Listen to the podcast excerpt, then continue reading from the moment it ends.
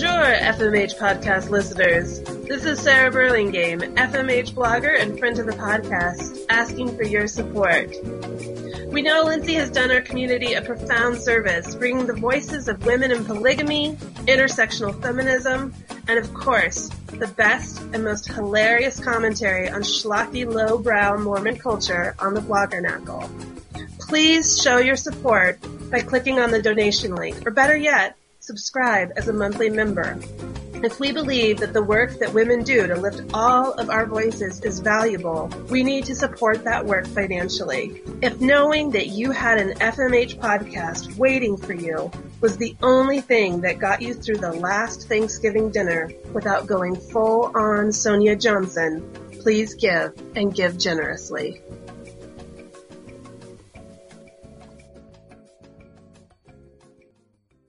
One, two, three, mm-hmm. go.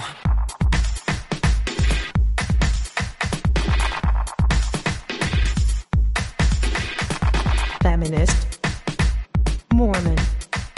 Hello, and welcome back to another episode of the Feminist Mormon Housewives podcast. I'm your host, Feminist. Lindsay, bringing you another episode in the year of polygamy to try and understand the practice of Mormon plural marriage and how it affects us today.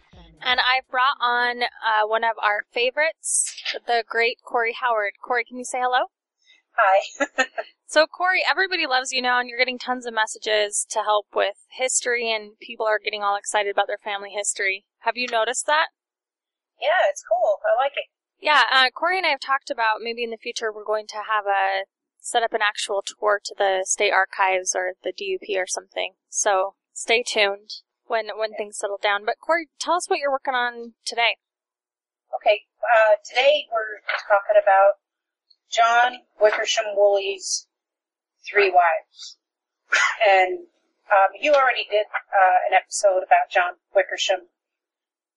He's kind of the, the linchpin between, uh, well, I, the terms are a little funny here for me after listening to the other episodes. I want to say original Mormon polygamy. um, but so the pre when the John Wickersham is the the linchpin between approved LDS polygamy, including the secret approved, and then when the church really truly stopped practicing polygamy, he didn't, and that's where the various fundamentalist groups came out was through him. Yeah, and I, and I wanted to.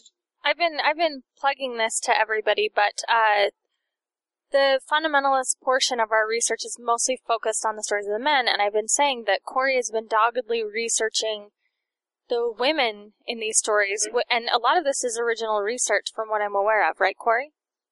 Um, well, it's sort of original. I mean, whenever you read, they don't say too much about them. So yeah, there's uh stuff that is from the censuses and things like that. I, I don't want to claim original research because like one of the wives, her son was a historian, so he told her story from his perspective quite a bit. And um, one of the other wife, you know, another wife was uh, she was you know, she was prominent sort of in her own right, but still not a lot was written about her. And then another, the final wife, she, uh, almost nothing was written about her. So, yeah, some original and some just long forgotten things, I think.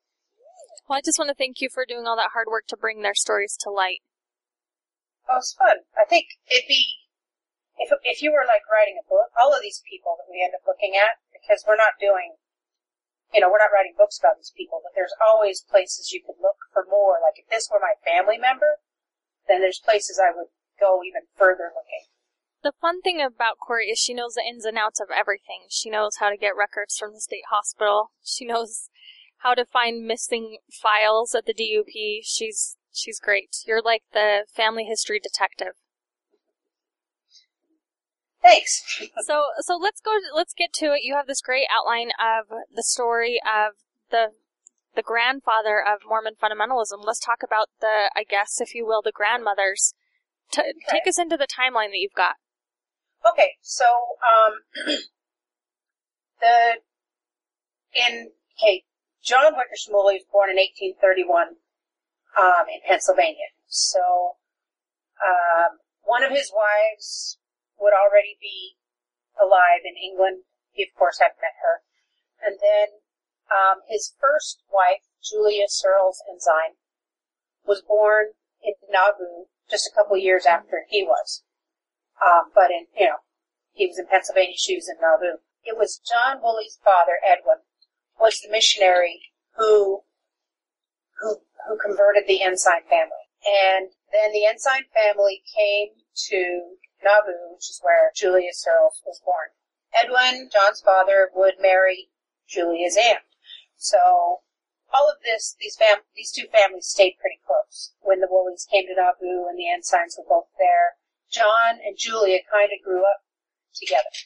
They were teenagers together. John's older sister, Rachel, used to kind of follow them when they were, John would have been 14 and Julia would have been 12 and they kind of had like, you know, the little preteen romance going on and they would go places. But Rachel and another one of the Woolley kids would, would always be around, so they were chaperoned.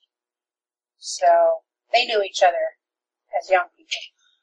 Then, um, when people started leaving Nauvoo to go, uh, to, to Utah, Julia's family would leave sooner. And she would arrive in the valley actually, for John. Not by much, but a little bit. John's family, meanwhile, just to give a little background on polygamy from his perspective. So John's father was a polygamist. One of his polygamous wives was Julia's aunt. And John's mother was first wife. She really struggled with, with polygamy. She left for a minute, you know, for a few months to go back to her family while she really tried to figure out if she could stay with her husband. So all this was, upheaval was going on. John's mother comes back. They prepare to leave Nauvoo, and another wife stays behind and says, I'm not going to Utah. But once all the fam, once these two families were both in Utah, John and Julia end up, you know, reacquainting themselves. And by the time, you know, she was seven, Julia was 17 and John was 19, they got married. And it was actually a pretty fancy marriage. Their Salt Lake City wedding, one of their guests said that, it was all done up in style. They had a supper and a grand ball, and um, they and they kept it going until midnight. Do you know where it was hosted at? This this account that I'm using is from Leonard Arrington. He wrote a book about John's father. It says the wedding, Julia Searles Ensign. It was all done up in style. They uh, had a groomsman and a bridesman. And in the evening they had a supper and a very good ball. And one of the people that helped wait on the tables is whose journal they get the they had a nice company, good supper, they had a dance after supper, and a few songs and stories, and dismissed at twelve o'clock. So it doesn't say exactly where.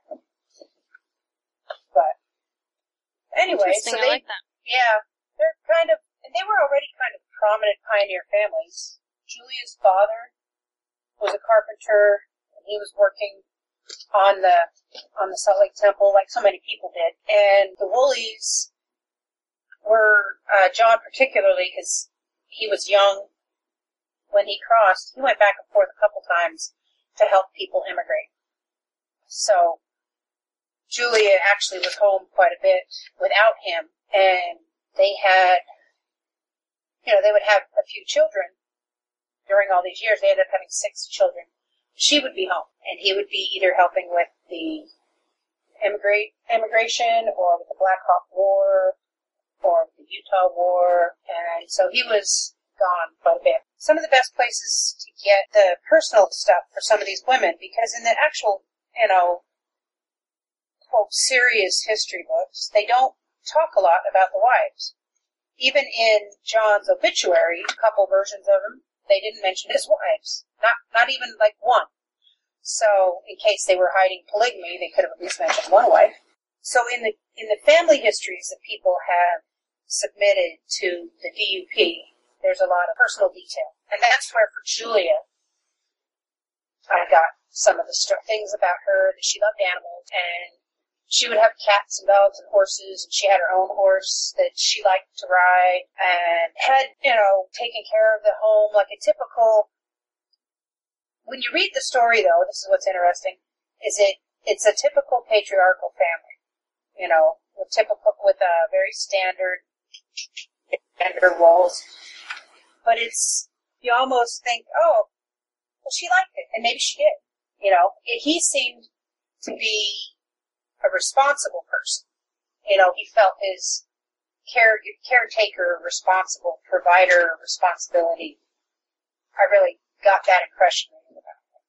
You got But the, she was always the impression of him for- was always from, fr it was generally from everyone. Um, pretty much. Well, even in the from the family histories that people wrote about the wives and about him, of course, because they're going to write a glowing story of him from the family point of view, that he was, you know, he was a good provider, that kind of a patriarch. Yeah, because he's been sort And of she- mythologized now as this almost Joseph Smith type character in some fundamentalist groups. Yeah, well, and I could see where they, I could see where that comes from after a couple things that come to light here. Like, um, him being present, it being his father's home, that the first, uh, the first time that the revelation, or one of the first times that the revelation on the celestial marriage was read, and that's one of the earliest records they have, so if it wasn't the first time it was read out loud, it's pretty much perceived to be. When Hyrum Smith and, and um and Joseph Smith read it, it was in Edwin Williams' home. And so then when Julia kept a house for him and you know, as his wife, and the polygamists were being persecuted, she was again taking care of these, you know, again, persecuted polygamists that are being chased by the government, told to they're going to want to put them in jail, so they would hide them in her house. So this kind of cements their position as heroes, I would think, in, in the fundamentalists. And there's some more things that come later. Because during the underground, um, and one of the time, Jo- John Taylor used to uh, hide at their house quite a bit. So there'd be him and his secretary and some bodyguards. You know, and she's cooking for, for all of them. Um, and that's another thing that the family record talks about is how good of a cook she was.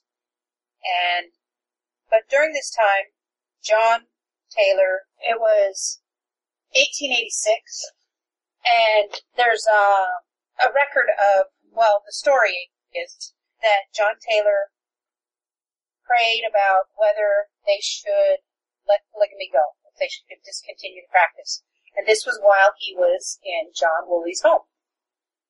And he said that, that what happened was that he spent the night with a visitation by Christ and Joseph Smith. So in the morning, they read the answer, which is that they should always defend polygamy. And again, the only two women, since this is the Woolley home, there's these men there, and the only two women are Julia and one of her daughters.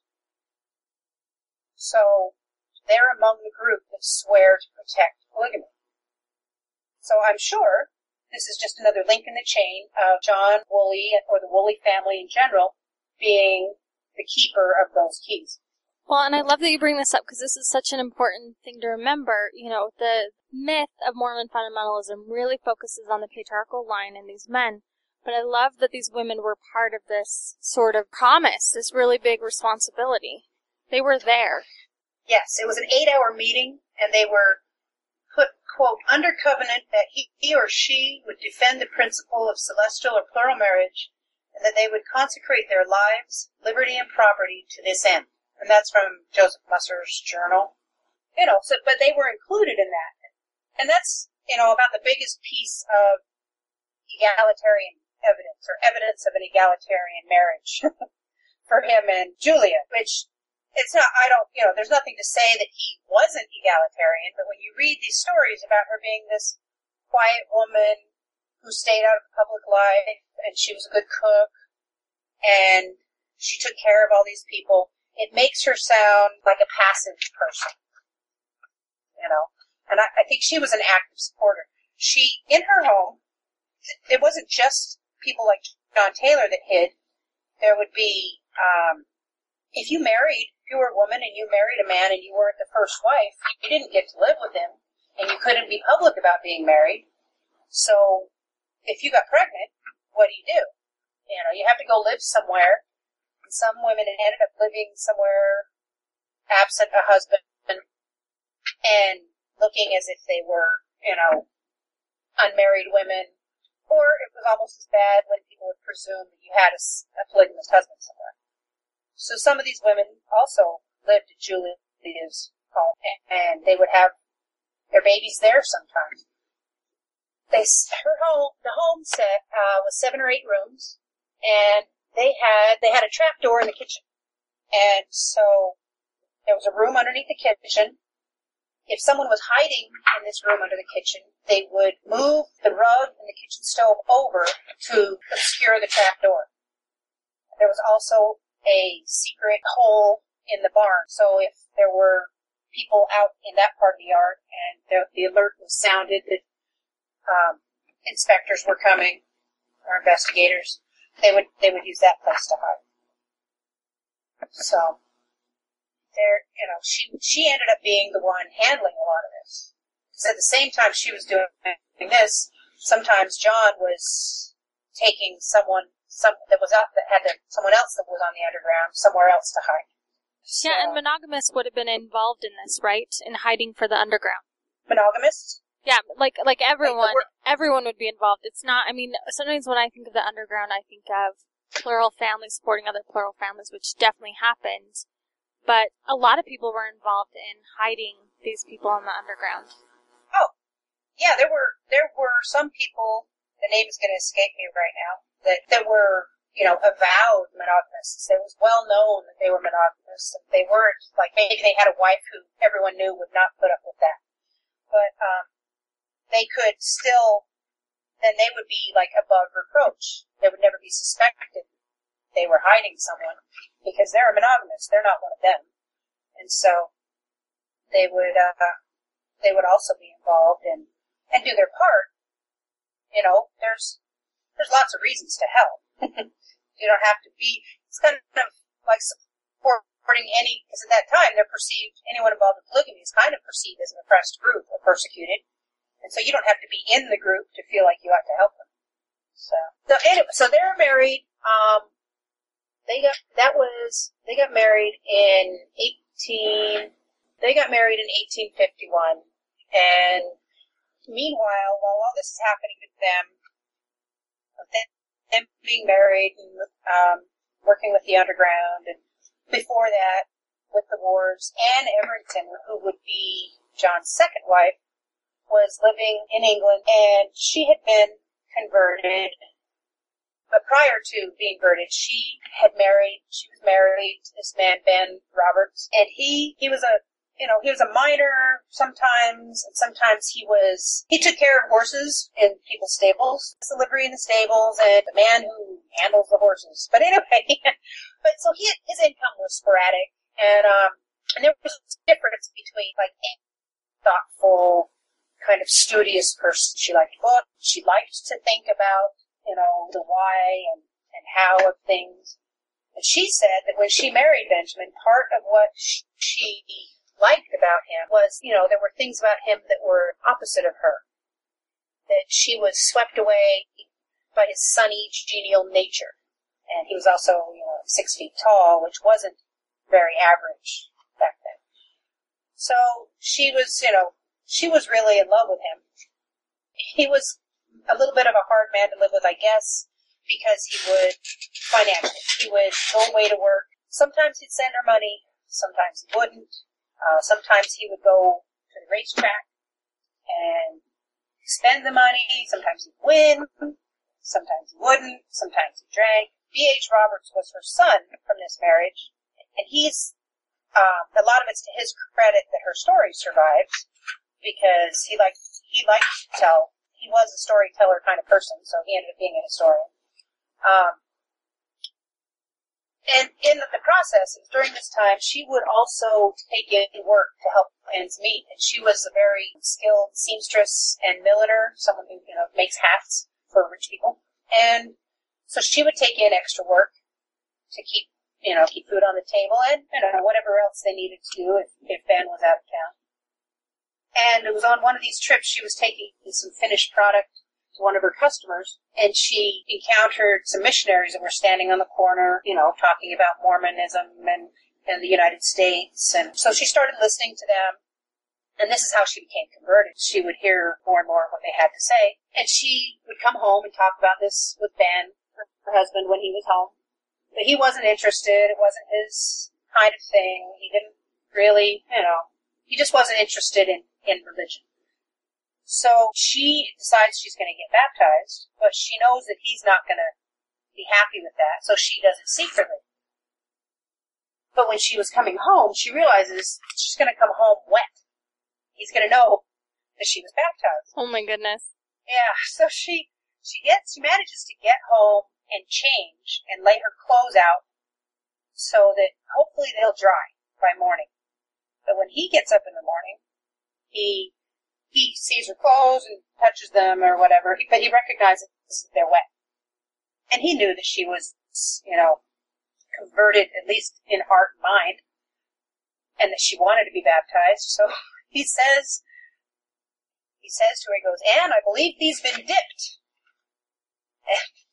And she said, so what? I joined the true church. And he eventually would be baptized.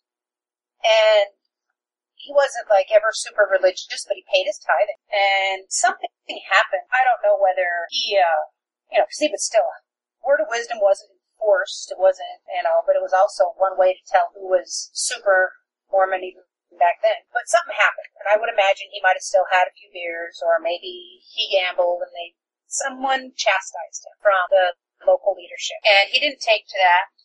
And when he got angry, and the end result was that he was excommunicated. So he wanted nothing to do with Mormons after that. But, you know, Anne continued, and, and this is when their son was born, who would eventually be B.H. Roberts, right? And Ben named him Henry Roberts. So when she said okay, but then she took Henry to the missionaries and had them bless him, Brigham Henry Roberts, after Brigham Young, but didn't tell her husband Ben. So it's two secrets, right? She gets baptized in secret and she names her child and his child after a Mormon leader in secret. So Ben goes off to work again some more and it takes him further away and he's gone a while. And she has to, you know, she has to make ends meet. This happened to a lot of women. Men would go away and they would get paid. And the women would just have to hang on tooth and nail and do what they could in the meantime. So she's living this way and he sends home a big check or I don't know if the women in check. I don't know if you mailed.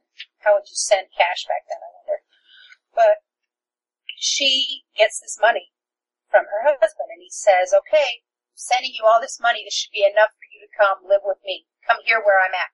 Because he had a good job with someone who was high up on the nobility structure, and he wanted her to come bring the kids. And she wants to go to America. So she goes and talks to one of her local Mormon leaders about what should I do? You know, I have this money my husband sent me and there's no there's no record of the conversation, but the end result is that she's going to go to she's going to take this money and go to America. But she has four living children and there's only enough money for herself and two children. One of the her most recently born children uh, one of the stories said he had encephalitis. I don't know if that's what it was, uh, because we're talking the mid 1800s.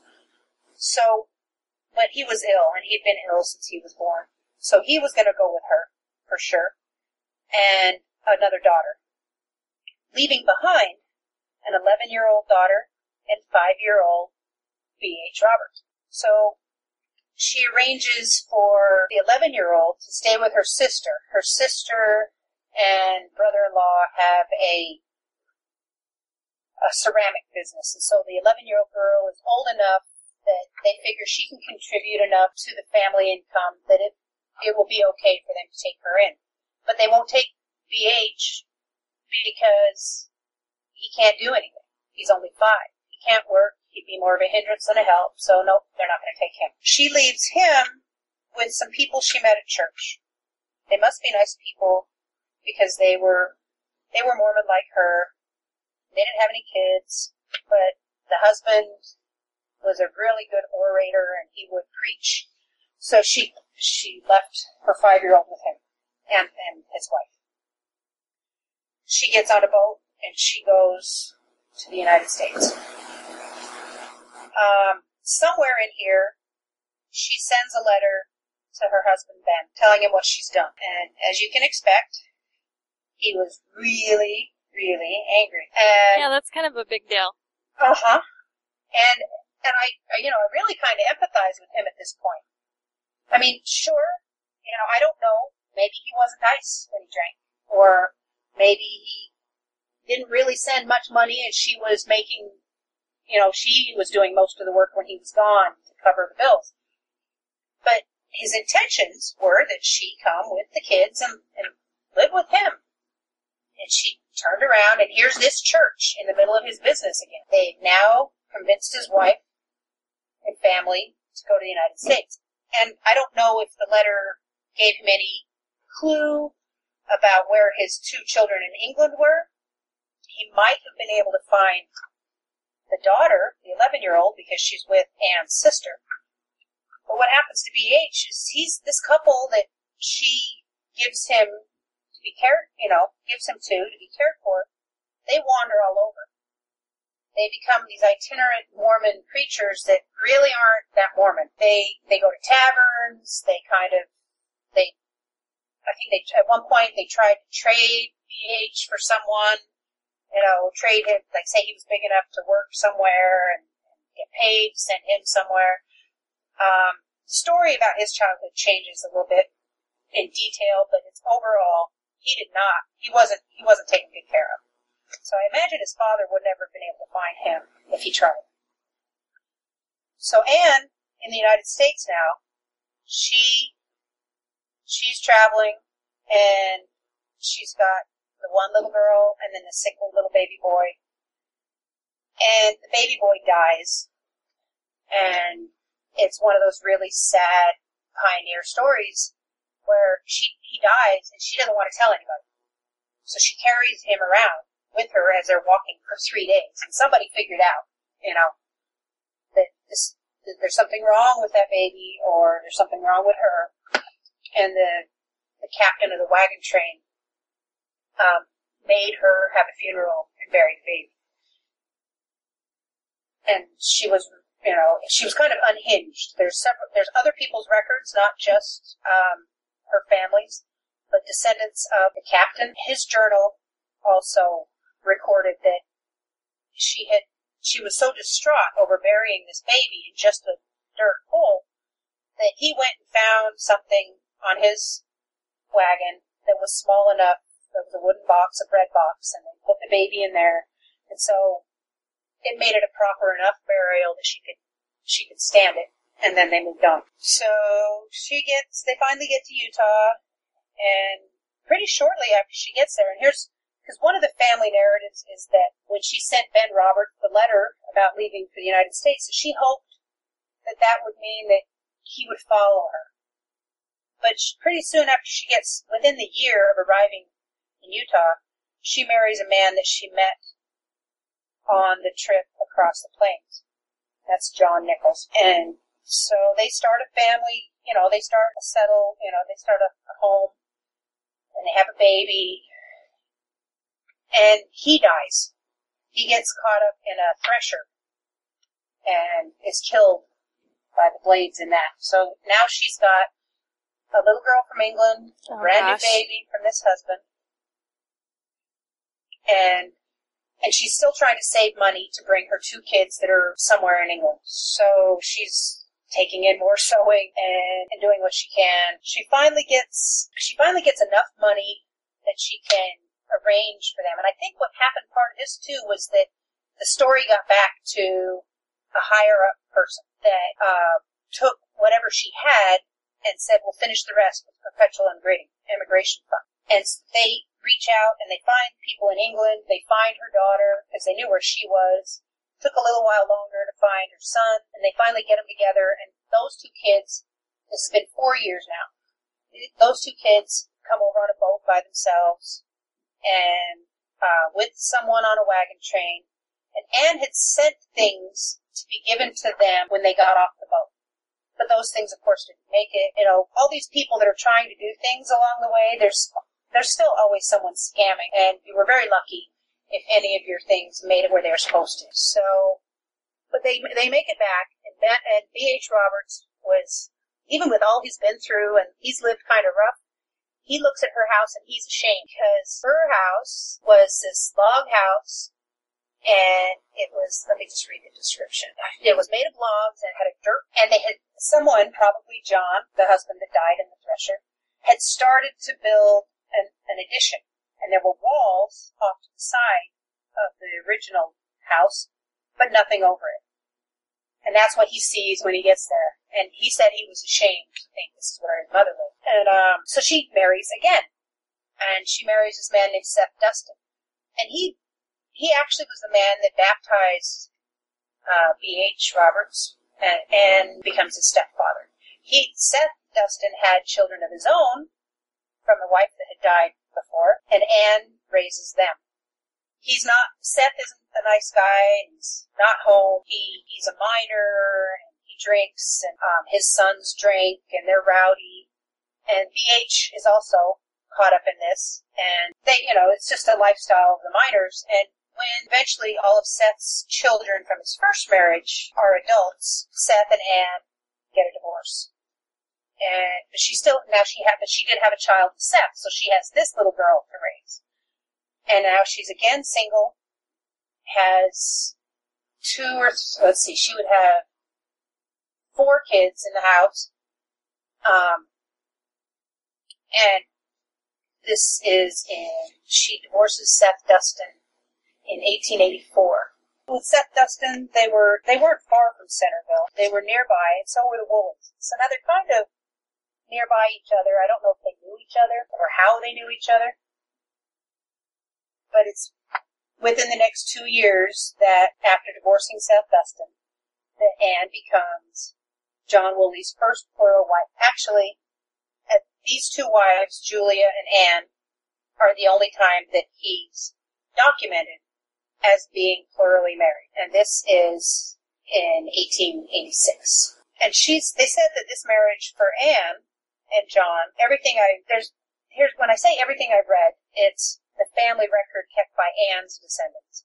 Anne's descendants say that it was a marriage of fortune, or to be financially agreeable. And no, no one on the Woolley side really talks about this marriage honestly anyway one of the one of the stories, and this is the problem sometimes too with using a a family narrative that's been submitted to an unofficial archive. One of them wrote that when when Mrs. Roberts' husband Benjamin, this is the guy in England, died, she married John Woolley and totally skipped over John Nichols and Seth Dustin, and the children in between. She's like one line in the record. So he kept.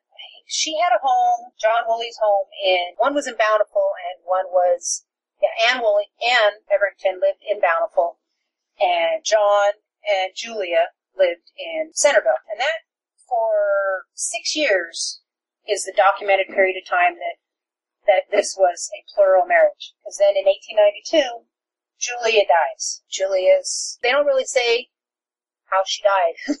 they just, you know, they, she quietly passed away and they wrote down, that's what they say the most about her, is that she's she was quiet and dutiful and did what she was supposed to do to support her family and polygamy. I don't know if John ever lived with Anne Everington, but the children of some, it just seems like the Woolley family kept, they had a responsibility to a degree. They thought that because Anne raised some of Julia Searle's nieces and nephews, and Julia Searle's raised some of her nieces and nephews too. They kind of, children or people that needed a place to live would be distributed amongst their homes. Interesting. Yeah. So then Anne is involved with, um, she ends up being involved, very involved in primary and Bountiful, and she worked with the school system, which I'm not sure how separate that was from primary because a lot of the schools in early Utah were in churches and wards. And at this time, John Woolley is busy pretty much in Salt Lake. He's on the High Council and he's working in the temple. You know, he's again, I'm sure, performing uh, marriage ceremonies for people, having been, you know, one of the people, one of the leaders trusted and revered with plural marriage. I'm sure it was, and this that he would, because this is now 1892. Julian died, so he's one of the few probably that is allowed to perform plural marriages. At the manifesto being 1890, polygamy is a big secret. So I'm not sure that they really spent hardly any time together. Meanwhile, and I'll I'll bring it in here now about the third wife. The third wife is Annie Fisher, and she's the one that I could find almost nothing about. Find her on the census. She was born in Salt Lake in 1870, so she would have been 16 years old when Anne Everington married John Woolley. So she she's much younger than these people. But she doesn't marry anyone that I can find. She's on the census living with her parents for every census that until 1910. And 1910 is when Anne Everington dies and John marries Anne Fisher Woolley. That happens in the same year. But there's, I don't know, I don't know when he met Annie Fisher. Because the way it happened with Anne Roberts, right? When he married Anne Roberts in 1886. That was an endowment house marriage. Then, when his first wife Julia died, he took Anne Everington Roberts and legally married her. So she was his wife of civil record at that point. So, in my mind, I don't know when he met Anne Fisher, Annie Fisher. He could have met her and then didn't perform a civil ceremony until 1910 because Anne Roberts died in 1910. The story about him meeting Annie Fisher doesn't have a date on it. Um, one of his descendants recorded that he met Annie Fisher while he was working in the temple, and she was there to do temple work. He asked her, um, and this again is in his family narrative, and I feel like they took a lot of the polygamy out of the narrative. You know, the, t- the the part about people living as real husband and wives, I think they took that out of a lot of the narrative. So they say that John asked her if she wanted to come live in his bountiful house because he was always in Salt Lake and uh, the local teenagers were, you know, causing problems at his vacant house in Bountiful. She and her mother could live there and then they wouldn't bother his house anymore. And she and her mother were kind of destitute and, and took him up on his offer. That's the family narrative.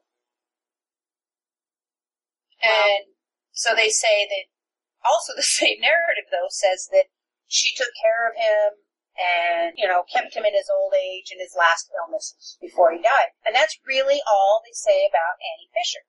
She, they would call her Grandpa's Annie she didn't have any children of her own to write her records, so the only people telling her story are John's kids. And then she lived quietly with him. She would have been his wife when he got excommunicated. Then he, that was in 1914, so it'd be 14 years later before he died.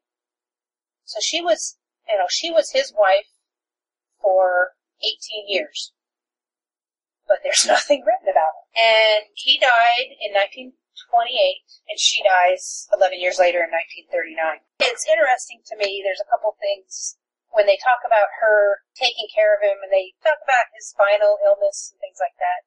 Other stories talk about the Woolleys in general, and they were, the men were these contrary kind of tough guys that they weren't known for being like John's father wasn't known for being, you know, buddy buddy with Brigham Young. I mean, they were friends, but he didn't agree with them all the time.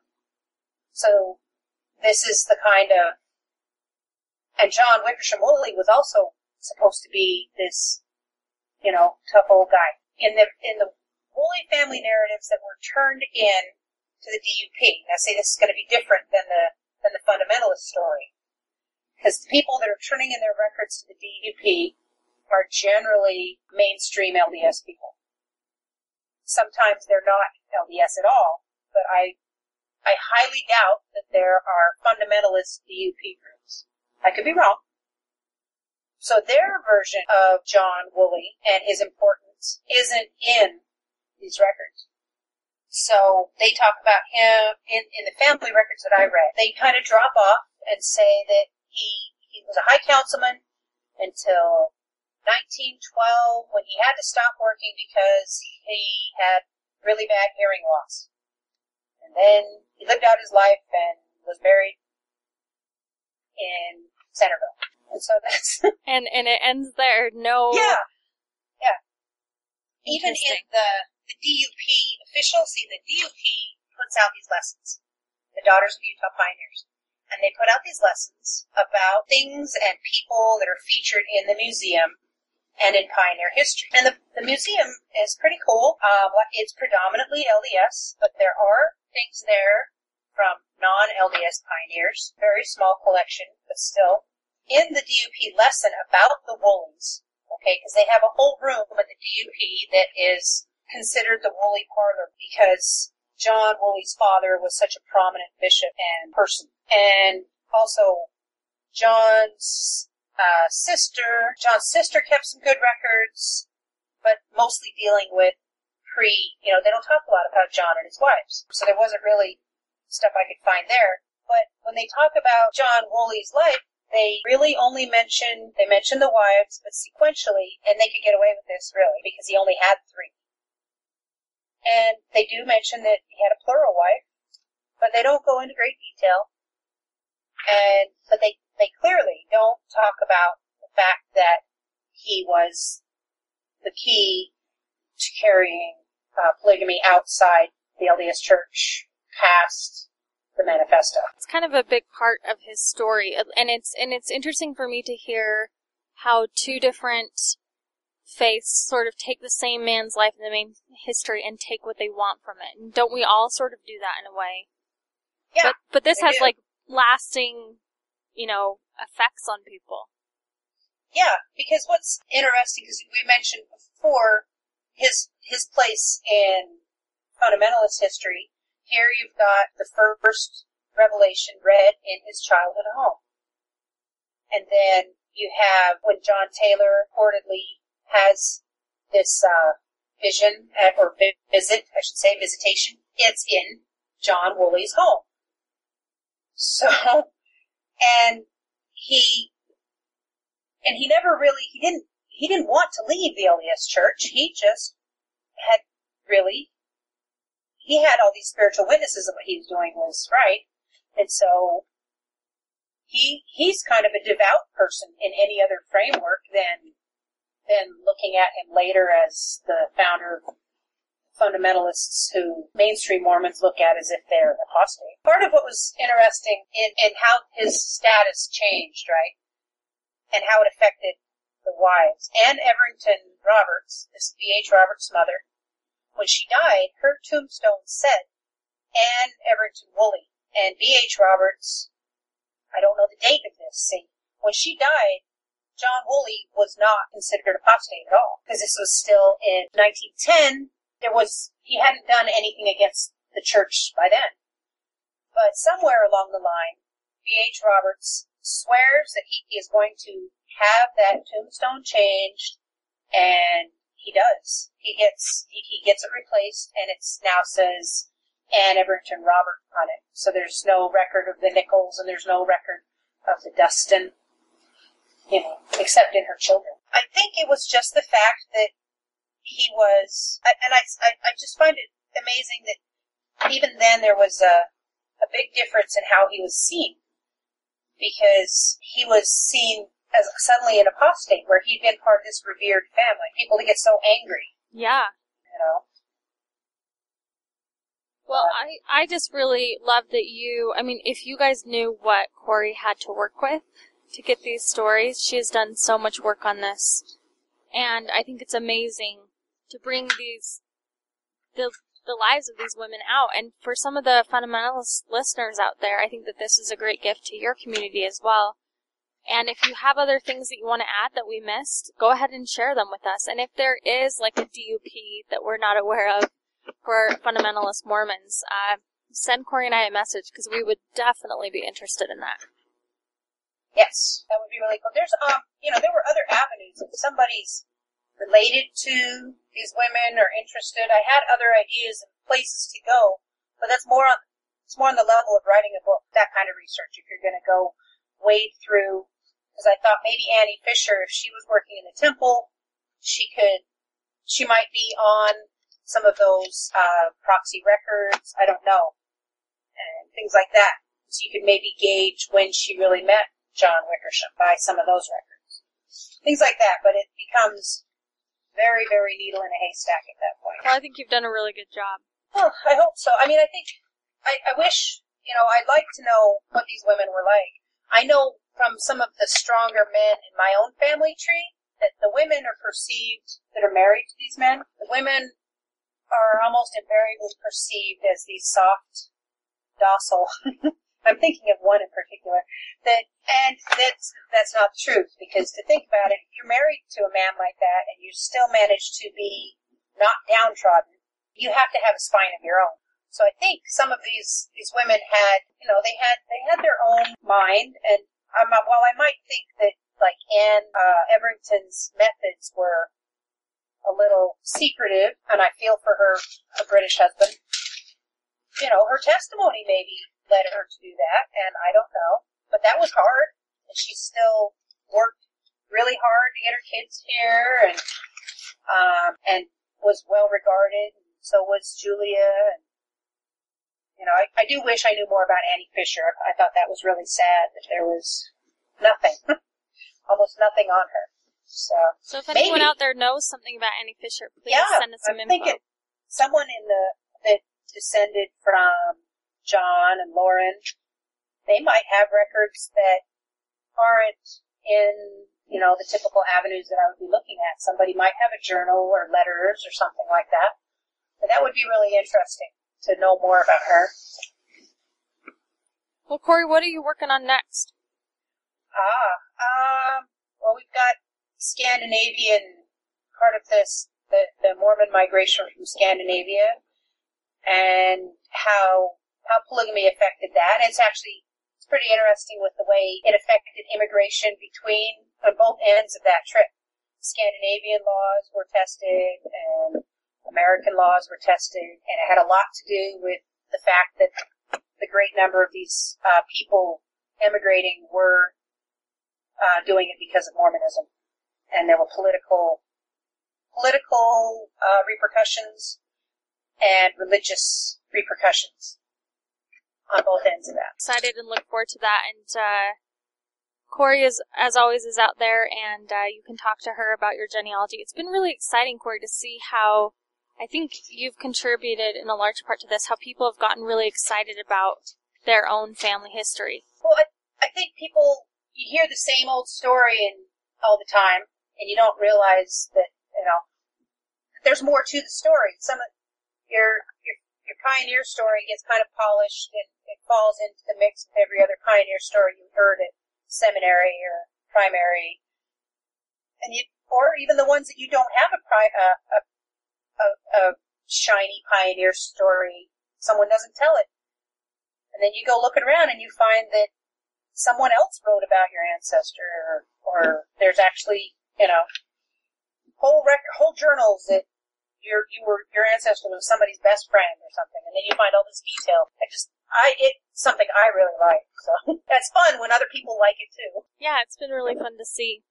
Well, Corey, as always, I appreciate you coming on, and thanks so much for this research. Thanks for thanks for letting me talk about it.